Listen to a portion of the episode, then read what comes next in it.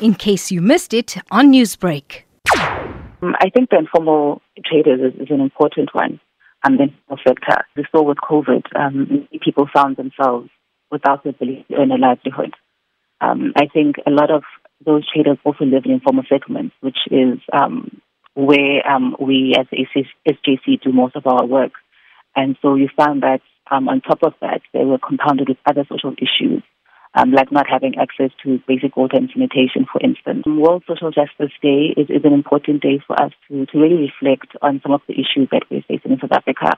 Um, also, things like unemployment, policing and safety, those are the major major struggles that we're having currently. In year after year, we hear about plans to curb GBV corruption, poverty, and unemployment, amongst a host of other inequalities that plague our society. Your thoughts on these plans and initiatives in the last 24 years? For the most part, I think we're all, we're all excited whenever we hear that there's a new plan in place that government is deliberating. But I think over the years, we've learned to see that, you know, these plans always to some extent fail at, at an implementation level that, you know, the government says we've got the best constitution in the world. Um, but does everyone feel like they have the best constitution in the world? Does everyone feel or enjoy equal protection of the law? Um, I really do not think so. I think a majority of South Africans would really frown upon that because that does not reflect on the everyday lived experience of most South Africans. On this World Day of Social Justice on Sunday, how should South Africans observe such a day? I think South Africans should note the progress that we have made up until now um, since our democracy.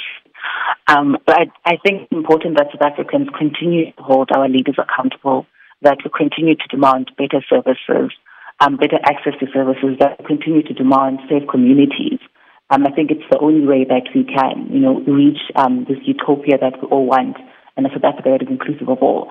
And I think our leaders also need to observe that our government needs to critically reflect on whether they are actually really serving the people of South Africa or whether they are um, having tick box exercising, just having policies for the sake of having policies and for the sake of having legislation.